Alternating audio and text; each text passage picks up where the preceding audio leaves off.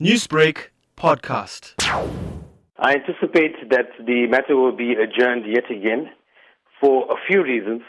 The first reason is that the former president is reportedly ill and cannot attend. The other company that is charged, Thales, which is also known as Thomson CSF, or formerly known as Thomson, will also be in attendance. The matter will be called in court, but it is unlikely that this trial would proceed. The second reason, uh, former President Zuma has petitioned the Supreme Court of Appeal and has asked the Supreme Court of Appeal to overturn the decision made by the full bench in dismissing his application for leave to appeal the ruling of that court where they held that he is not entitled to a permanent stay of prosecution and that the trial must proceed um, we are all aware that he brought an application along with Thales for a permanent stay of prosecution, which, if he succeeded, would have meant an end to the entire matter.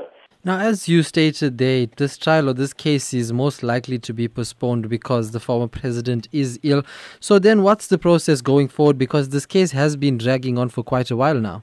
It will drag on for a little while longer, I'm sure of that, because the matter will probably be postponed to some date later this year to allow all those processes to be to be finalized. Um, the Supreme Court of Appeal process and the Constitutional Court process, if they have been initiated, need to be determined. And once those proceedings are determined, then um, the matter will be ready for trial.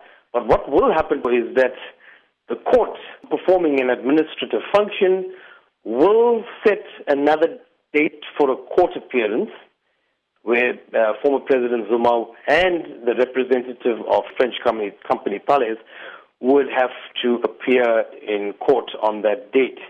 It is not anticipated that that could or could not be the trial date. We not we don't know because the other processes need to be finalized. So in terms of waiting for another trial date, I don't know when the matter will finally kick off as a full blown trial, which is colloquially referred to as the uh, Jacob Zuma corruption trial, and where evidence is actually going to be led, where the state will have to call witnesses and produce documentation and prove the charges, the many charges that have been made against Jacob Zuma and uh, the French company.